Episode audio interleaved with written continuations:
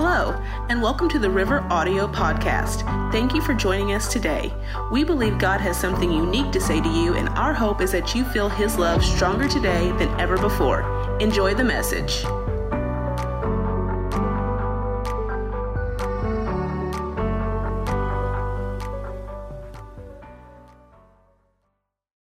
Proverbs 29 and 18. Very, very familiar passage of Scripture that we want to use today for our New Year Sunday. And we always make our New Year Sunday our Vision Sunday. And this is when we cast vision for the year.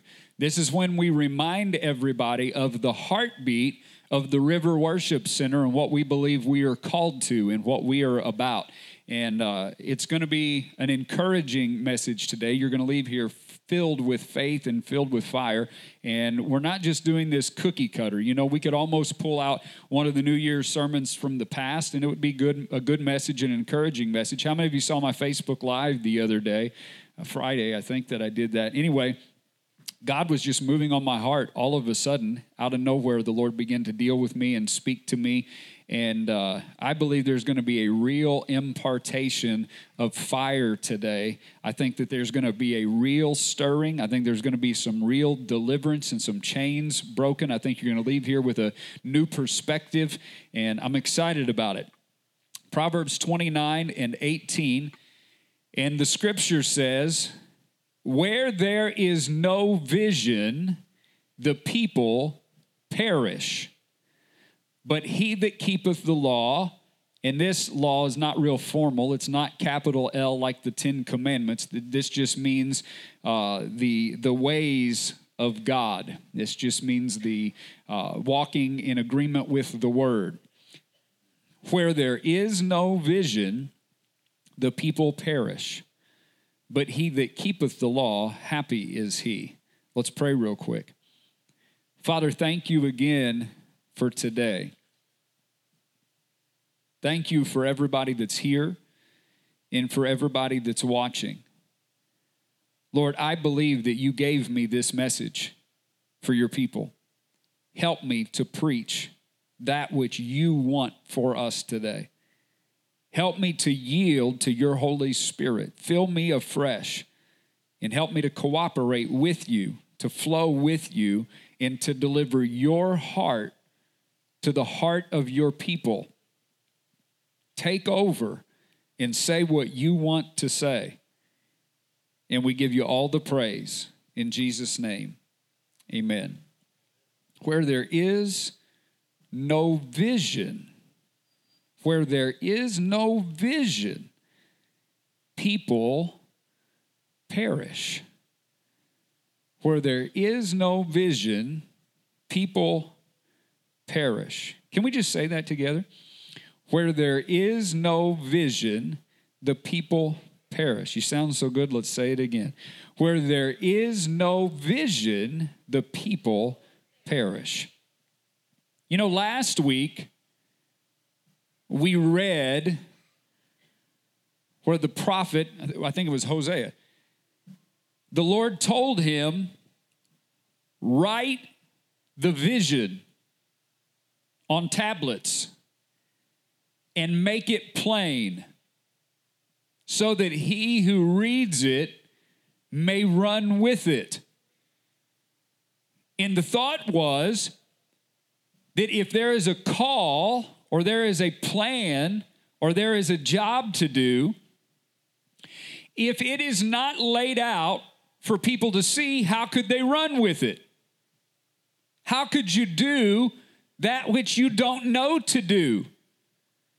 How could you follow that which has not been explained to you?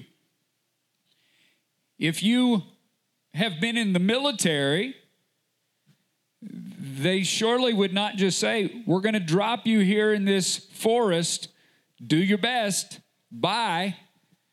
They would probably give you a game plan. Come on. If you've ever played on any sports teams, the coach doesn't just throw you a ball and say, get out there and run around, make something happen. But ahead of time, he opens up the playbook And he says, here's where their strengths are, here's where their weaknesses are. And here's where we're going to be on this field or on this court. This is what we're going to do. And you would write out the vision of what's supposed to happen, and you would make it plain. So he told them, he said, Write the vision and make it plain so that the person that reads it may be able to run with it. That makes sense, right? And today we read, Where there is no vision, where there is no game book, where there's not a plan, where there's not a strategy, where there's not an explanation, people perish. People perish without vision. And I've always said it this way if you are not going somewhere, you will not go anywhere. If I don't have anywhere that I'm trying to get, if I don't know anywhere that I'm supposed to be, I'll just sit still. I won't move if I don't have direction. I won't move if I don't have reason. I won't travel if I don't have destination. Come on, somebody, help me today. If you're not going somewhere, you won't go anywhere. You must have a destination in your life. You must have a goal. The apostle Paul said it like this, Philippians 3:14. I press on toward the goal. He did not say, I press on toward the unknown. He didn't say, I press on just because. He said, I press on toward the goal for the prize. Paul went through a lot of hard stuff more than most of us have gone through, more difficult, scarier than what many of us have gone through. But he said, I was able to press on because of the prize. I press on toward the goal for the prize. What prize? The upward call of God in Christ Jesus. This is what he pressed toward. And this is why he could press toward.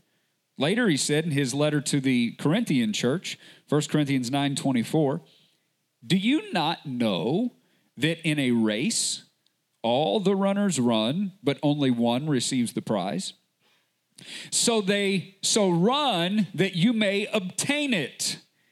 You're running with a reason. You're not running without a reason. Everything we do is for a reason. We're not sitting in church just because it's a nice social thing to do. And these days, nobody cares about that. When I was a kid, people did go to church because it was a nice social thing to do. Now it doesn't really even matter for society. But he says, run that you may obtain it. We have a reason. We're not just sitting here just to punch a time clock, hopefully. Every athlete exercises self control in all things. They do it to receive a perishable wreath, but we an imperishable. He says, We are running a race toward a spiritual goal, a spiritual prize, not temporal, but eternal, of eternal value. He said, So I do not run aimlessly. I don't run without an aim. When there's a target, if you had a bow and arrow, you would draw back and you would watch and you would you would hone in on the bullseye. You wouldn't just pull back and shoot unless you're like some of our guys at man camp. just pull back and you don't know where it's going. You know, they tell you not to stand in front of them. You probably don't want to stand behind some of them. He says, So I do not run without an aim. Paul says, I never run without an aim. I never move forward without a goal. I never do anything without the prize in mind. I do not box as one beating the air. Paul says, I'm not a shadow boxer. Everything I do, I do with purpose, I do with an end goal. Everything is the, uh, the means to an end. I do it with what is out ahead. Then he says, not he, but the writer of Hebrews says this Hebrews 12 and 1. Therefore, since we are surrounded by so great a cloud of witnesses, if, by the way, if you want to know who the great cloud of witnesses is, all you got to do is read Hebrews chapter 11. And it's a list of the Hebrew, the, not the Hebrews, the Hebrews and Hebrews. It is the list of the heroes of our faith. And it is all these great men and women of God who have done great things, great exploits in his name, brought him glory, obeyed through hard times. And that is who the writer is referring to as the cloud of witnesses, because there is such a cloud of others who have witnessed this. Because there are these others, that is our encouragement. Therefore, since we are surrounded by so great a cloud of witnesses, let us also, let us do what they did. We lay aside every weight. These are precious, selfish things that we would like to hang on to. These are comforts that we would like to hang on to. These are doing it our way. These are doing whatever we want, whatever makes us happy, whatever seems most logical. He said, We lay those aside and we lay aside the sin which clings so closely. Here it is. Let us run with endurance the race that is set before us. It is amazing so many times over and over and over again in the word of god these that, that god inspired to write these words everything's about running a race. Everything's about fighting a fight. Everything is about a goal. Everything's about a finish line. Everything is about a target. Everything is about a mark. Everything is about pressing forward with a bigger plan in mind. You know paul lived everything in his life by looking to the end of his life. Some people don't like to think about the end of their life. Some people don't like to think about their death. Some people don't like to think about the fact that we don't have a whole lot of time here. They like to live oblivious to it, they like to put that out of their mind. But I think it would be a great thing if all human beings lived very aware of their own death if we lived presently conscious of the fact that we're not going to be here forever, that it is appointed to man once to die, that it is God already knows. He can see the calendar however many years ahead, or maybe tomorrow, and He knows. There is a time when we're going to check out. And it would be great if we could live our life through the lens of the fact that we only have so much time here in making it count. Paul lived everything in his life by looking to the end of his life. The apostles, when they received the word of God from Jesus, they begin to live that last little bit of their lives by looking to the end. Jesus lived his entire life by looking to the very end of his life. It's what motivated him. It's what he used as a reason to push through everything else. Jesus knew that the end was coming. Jesus knew what that end would be. And how many times did Jesus say, How long do I have to suffer with you? How, how long do I have to put up with you? But he kept doing it. The Apostle Paul said it this way He said, To live is Christ, to die is gain. He said, And sometimes I don't know which is better. He said, But for your sake, I'll keep on living. Paul said, Because of the people I'm supposed to reach, because of the mark that I'm supposed to leave on the earth, it's worth it to live this life and to live it the right way. I live this life now by looking at the goal. I live this life now by looking at the prize. I live it by looking at the end. People who are not aware of the end, they just walk around in circles and they they're alive, but they're not living. They're breathing, but they're not accomplishing anything. They're alive in the flesh, but they're not doing anything in the spirit. They're stocking up treasures on heaven, but they're not doing anything for kingdom's sake. They're accomplishing all kinds of temporal achievements, but they're not doing anything of eternal value. We have to have a reason or we won't do it. If you don't have a reason, you won't keep moving. If you don't have a reason, you won't keep moving. If you don't know that there's more, you will stop where you are. If a person doesn't realize that there's more than where we are now, they will stop where they are now and they will live aimlessly. They will live without a point. They will live without a purpose. If you don't know that there's more, you'll stop here. Without vision, are you catching it? Without vision, the people perish. You know, this is a very practical principle that anyone could understand. Even outside of spiritual matters, it just makes logical sense that without a goal, you don't go anywhere. Without a destination, you don't move. However, for the believer, for you and for me, for those that have been born again, we are in this world, but we are not of this world. When I accepted Jesus, my citizenship changed. I'm no longer a child of earth, I'm a child of heaven. I'm here right now, but I'm here on kingdom business. I'm a delegate, I'm a diplomat, I'm an ambassador. Come on. I, I, I live on the earth, but I'm a kingdom citizen. I'm, my citizenship is in heaven. So for the believer, this is much more than just a life principle. You know, you could go to a great motivational talk with, you know, Tony Robbins or Zig Ziglar, or I mean, name your name your favorite, and they could talk about having life goals that you're moving toward, and that would be great. It's a principle that exists. But for the believer, it's much, it's much more.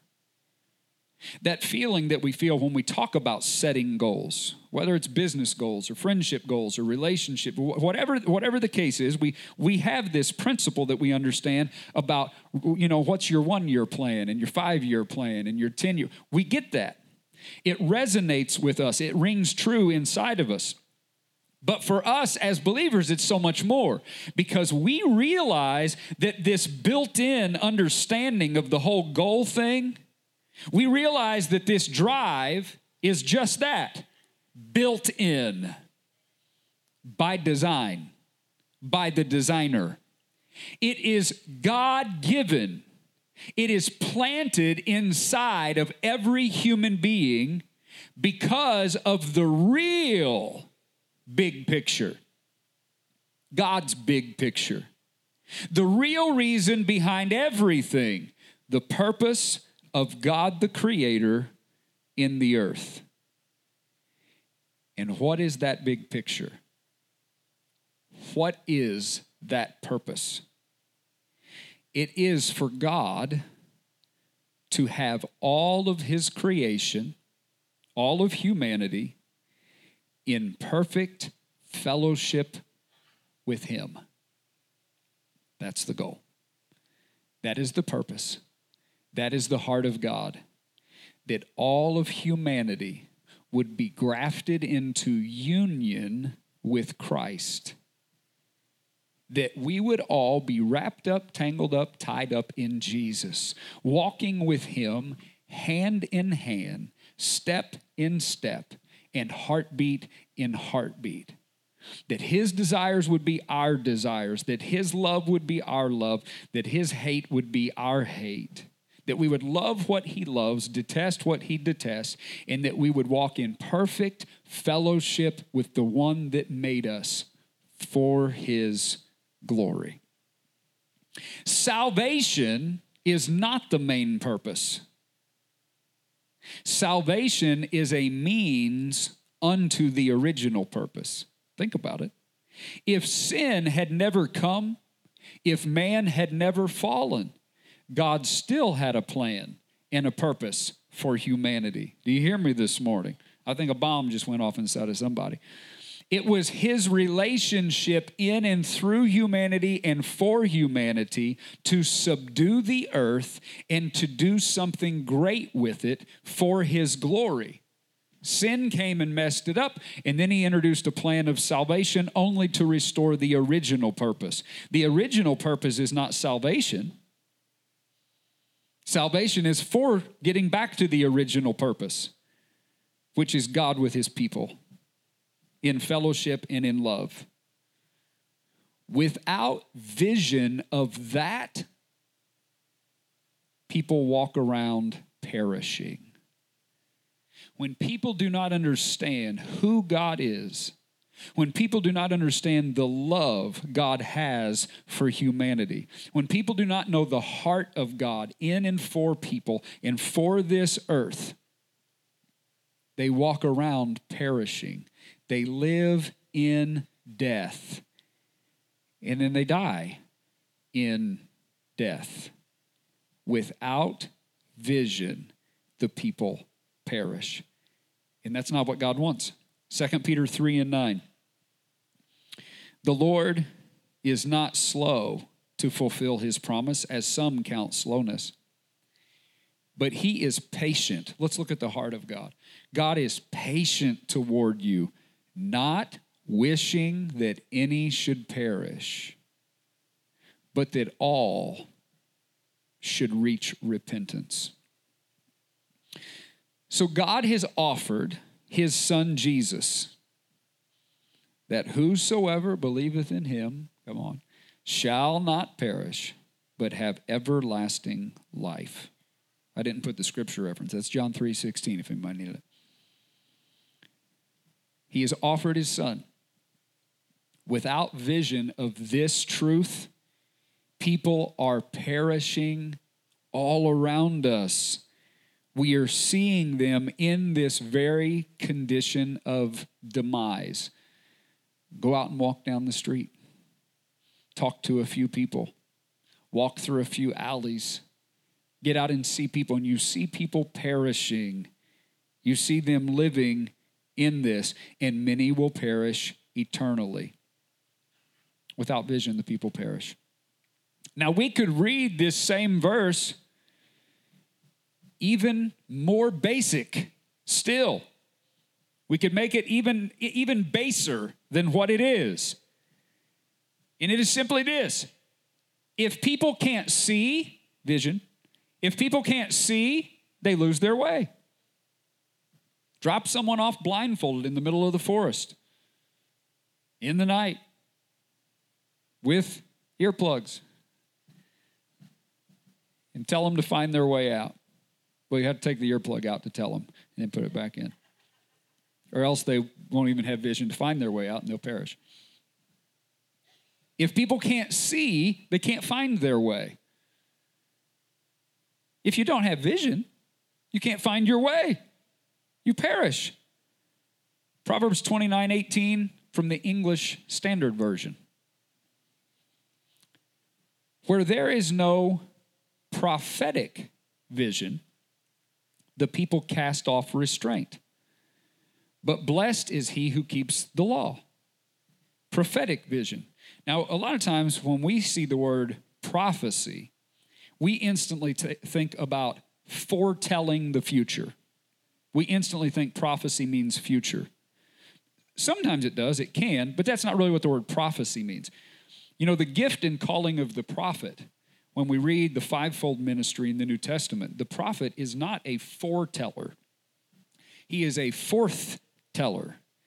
He forth tells the word of God, and he tells it in a sense of warning. That's the unique thing about the preacher, which falls under the office of prophet.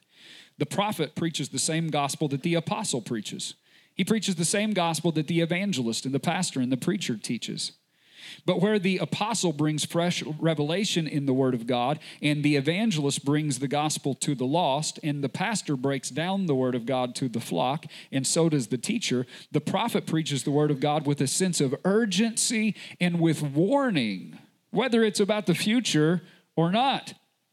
Where there is no prophetic vision, the people cast off restraint.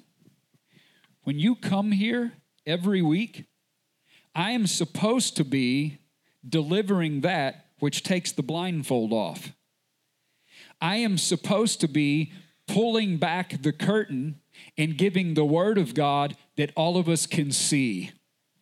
I am supposed to be teaching what thus saith the Lord, that it turns the light on in the midst of this very dark world that we live in. Because he said, I send you out like sheep amongst wolves. I send you out into the darkness, but you are the children of light, the children of the light.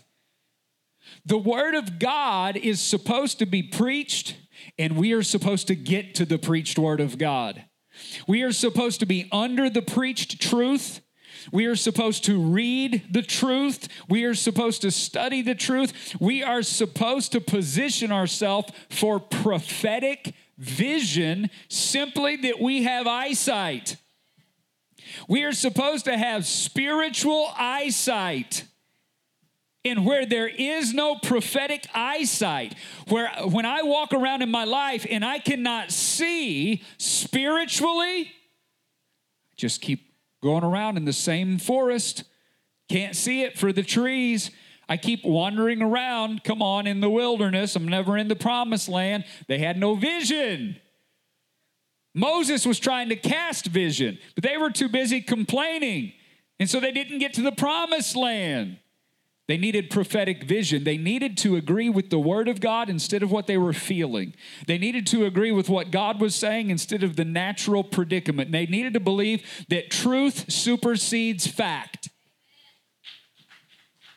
When God says something and I believe it, it manifests. I walk in what is true because it's greater than my natural circumstance.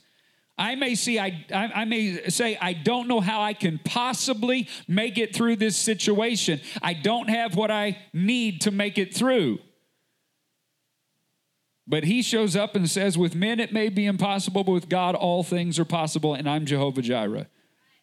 Happy days are here again. Come on. So I believe the word of God. They couldn't believe the word of God, so they just kept circling the mountain in their own human logic. Where there is no vision, the people perish and they cast off restraint. When I can't see according to what God says, I cast off the restraint of walking according to God's plan and I start doing what I think looks good. Is this helping anybody today? When I don't have prophetic vision, this is also why it's so important what leadership we sit under.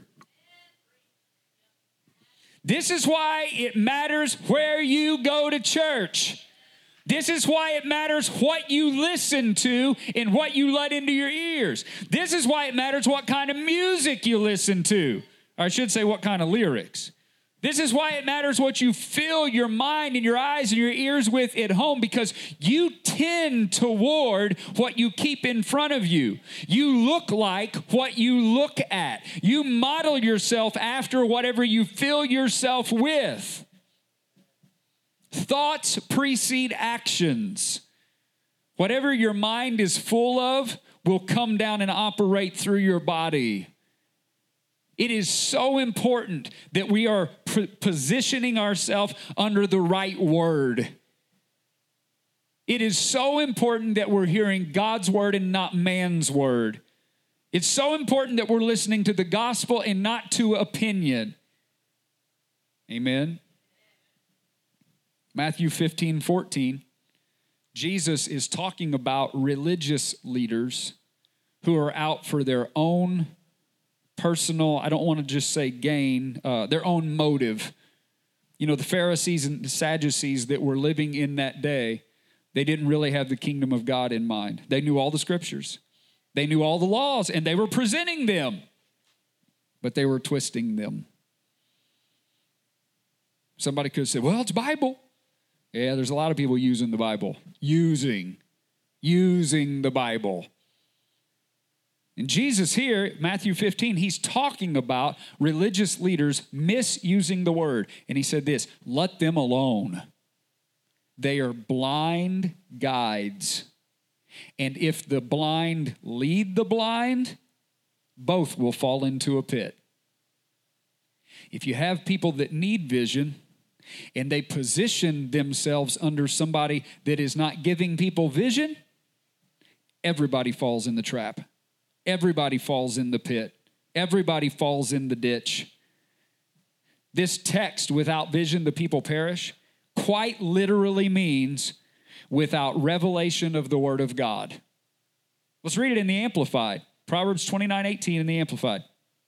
Where there is no vision, and then Kenneth Wuest, the great theologian, he puts there in brackets.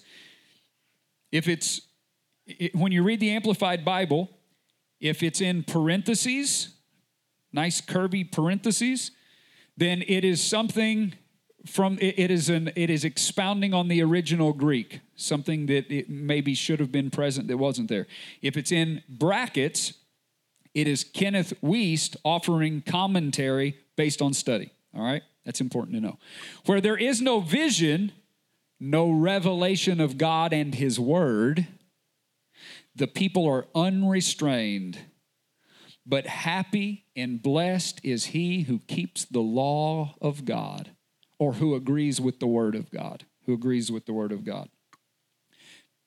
To be able to see clearly, to be able to see the plan, that inspires people and it gives them motivation and it gives them strength. There are a lot of people who would love to do great things for God. There are a lot of people who would be willing to obey God, but they haven't positioned themselves under the Word of God. Human motivation cannot accomplish kingdom purpose. Human willpower runs out really fast. You don't have enough steam to do things which require the anointing. And there's a big difference. And there are a lot of people trying to do great things for God. They have a love for God, but there are a lot of people trying to do great things for God in human power. You might hold a few events, you might organize a few programs, and, and if you give some Bible verses, somebody might hear them and get saved, but you're going to run out really, really fast because you need to be walking in the channel that God has ordained for you to walk. You need to under, you need to understand what God is saying in this hour. And only revelation in God's word. Listen, Hebrews says that only the word of God is sharper than a two-edged sword and can divide between soul and spirit. We need that which can divide between soul and spirit because soul and spirit sound very similar to each other inside of our head. And if we are not sitting under the Word of God, we will become convinced that something is the Spirit when really it was our soul. And we will be wrong. Soul is strong. And the voice of the Holy Spirit sounds a lot like you. So you better be walking in the word so closely that you can pull out that sword and say, wait a minute, I'm hearing something that I think might be God, but I need to divide between soul and spirit and say, whoa, that was not the Holy Spirit, that was me. This is what the Holy Spirit is saying. Come on, somebody. Where are we at? Revelation in the Word of God. Oh, to be able to see clearly and to see the plan is what inspires and gives motivation and gives strength. When we can see spiritually, when we are walking in agreement with the Word of God, we find the strength to do that which we could not do on our own.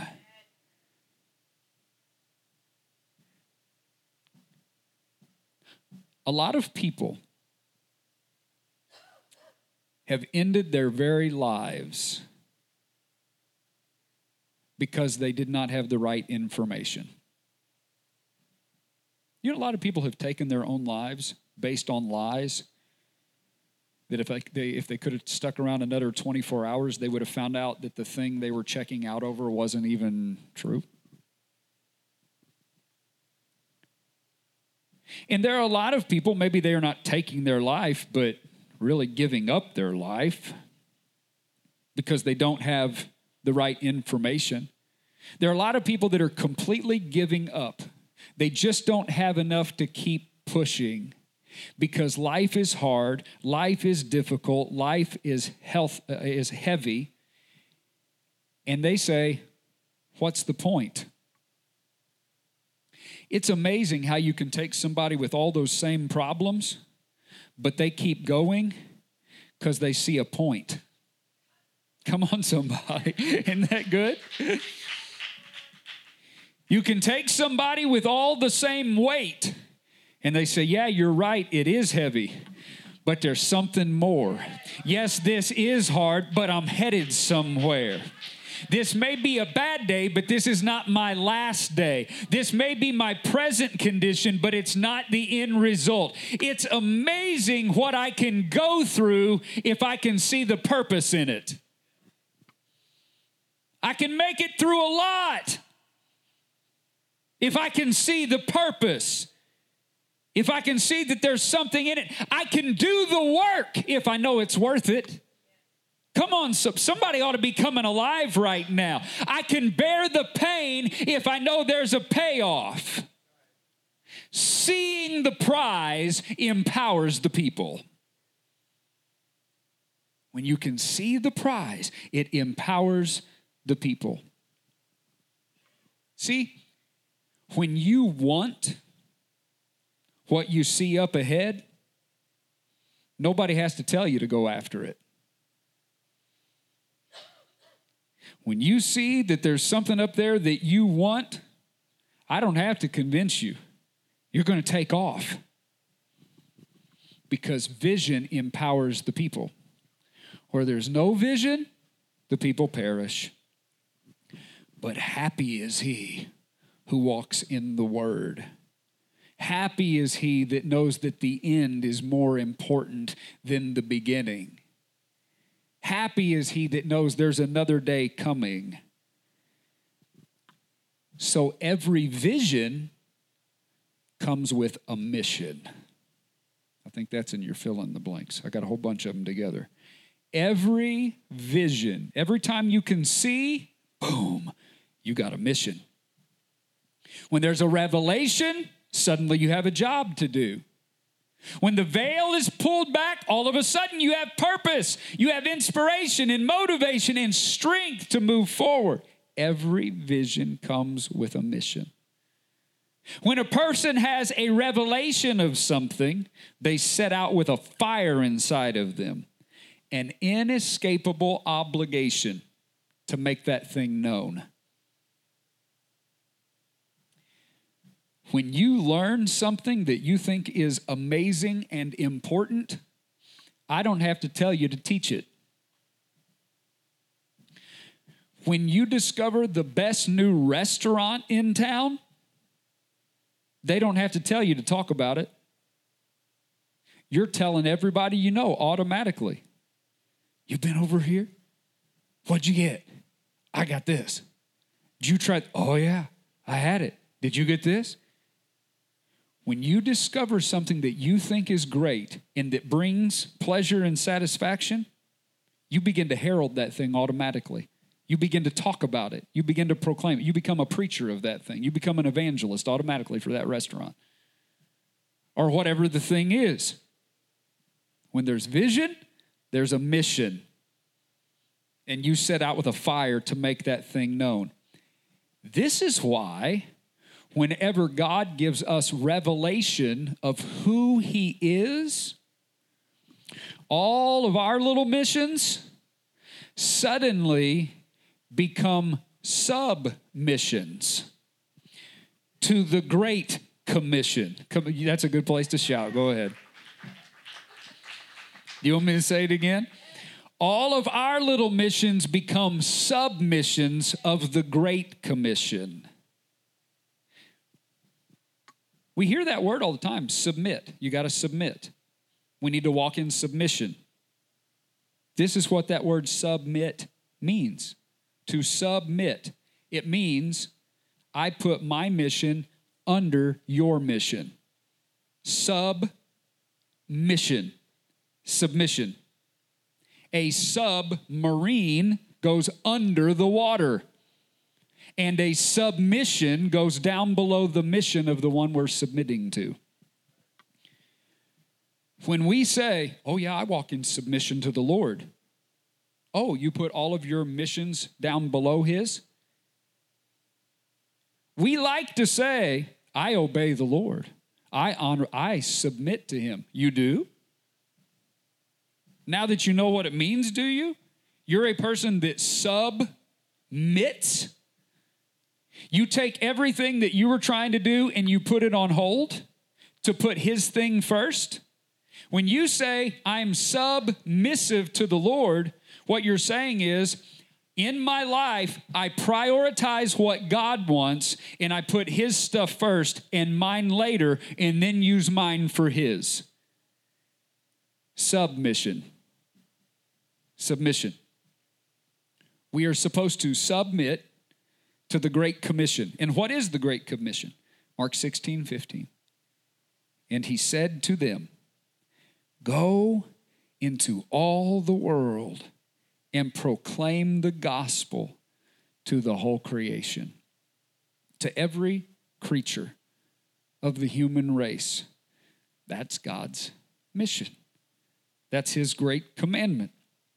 Now, God gives many of us unique missions, specific missions, focused missions to be the submissions of His great mission. Meg, you have an incredible submission that you're using as part of the mission. Kayla, you have realized a teaching submission that you have under the Great Commission. And everybody here has something. Here's the motto at the River Worship Center. Here's the River Worship Center's submission. This is our mission under the mission. We give real hope, come on, for real life. That's our church motto. We're not trying just to tickle people's ears. We're not trying just to make them laugh a little bit on Sunday. We're not trying just to fill space and time. Did you pretend to tickle her ears? I saw you. I'm going to tell Levi when he wasn't here, you were tickling her ears. Our goal is that while you are here in this building or while you are watching online at home or wherever you are, our goal is that we give you actual equipment, that we give you actual tools from the Word of God. That while you're sitting here with the different aspects of your life on your mind, as you're listening, you say, Oh, I know what to do. I know what to do about this parenting situation. I know what to do about this marriage problem. I know what to do about this money situation. It is that you leave here inspired, encouraged, strengthened, and with information. Wisdom, life wisdom. We give real hope for the real life stuff. That's our submission. So we submit that to Him. We submit that to Him. Now, our mission statement is this declare, build, inspire. That's how we bring real hope for real life. We declare, build, and inspire. What do we declare? We declare the gospel and everything in it. We build relationships and family in this. Looked like I was shooting something on the ground.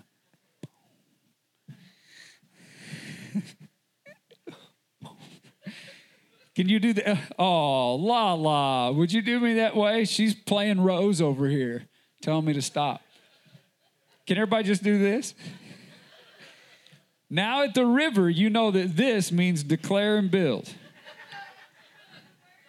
But you need this one too. And so I'm not to that yet. and then when you add this, Inspire. We declare the gospel, we build relationship to inspire our community. We want the declaration in the building of relationships to inspire. We want it to shine like a light that people can say something different's happening over there. We're hearing something real when we listen to that church, and we're experiencing friendships and family that are producing something in real everyday life. And it comes from the Word. I did it. Boom. Almost killed Justin. real hope for real life. We declare, build, and inspire. That is our mission. It is our vision. It is our hope. It is our goal and purpose. It is our race. It is our fight. And that is why we serve it with blood, sweat, and tears. While multiple thousands of churches are continually closing their doors. It is why this little independent church with no denominational backing no organizational affiliation, is getting ready to celebrate 20 years of ministry in May. That's rare. It's rare for people to stay married, and it's rare for churches to stay open, especially ones that don't have backing. But I've got backing. We have backing. And it's this word. It's this word, and it's a calling. It's a calling. So we're still here. We serve it when it's easy, and we serve it when it's very hard. But one thing we don't do is stop. We never stop. We sacrifice our feelings, and we hold to principle. We surrender our emotions and we cling tighter to the cross. Philippians 3:12 Not that I have already obtained all of this or have already arrived at my goal. Now listen, I think this is one of the coolest lines in all of scripture. But I press on to take hold of that for which Jesus Christ took hold of me. I take hold of that which took hold of me. You see, nobody went looking for God. Well, I was looking for God. No, you weren't. Nobody was looking for God. He was looking for you. He called your name, or else you wouldn't have turned to look for him. If you are looking for God, it's because he's already working on your heart. Oh, how I love Jesus because he first loved me. He came looking for you. He drew you. He moved on you first. And Paul says, and now I'm living my life to take hold of that which took hold of me. You remember the old song, Jesus came into my heart and he won't let me go? Six years. six years old and I can't get past it. I got saved when I was six years old and I cannot get past it.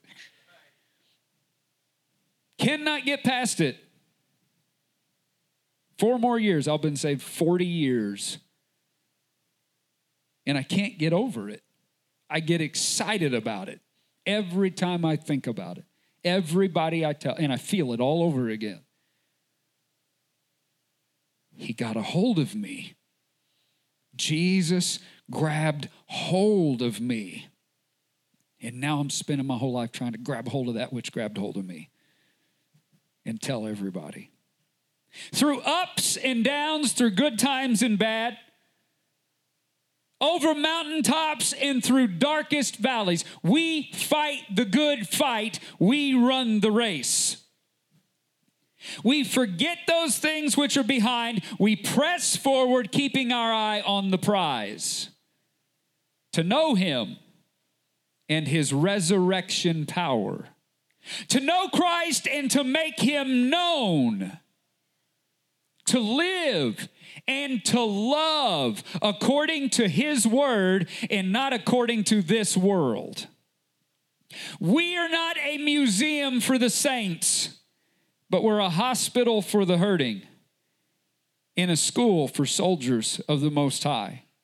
We are a lighthouse and a beacon of hope. We are a pool of water in a desert place.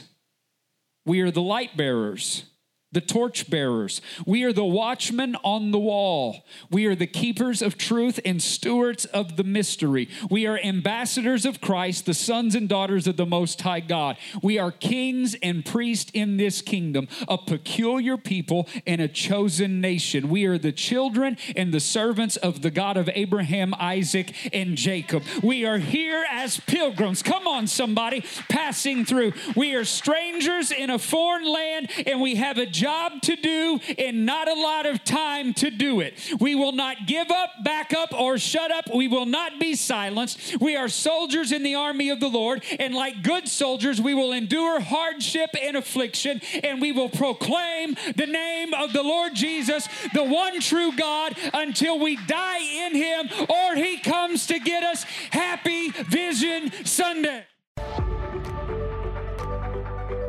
Thanks again for listening to the River Audio Podcast. We hope that these weekly sermons are an encouragement to your life. Make sure to stay connected with us throughout the week online at theriverworshipcenter.org and on Facebook and Instagram at The River.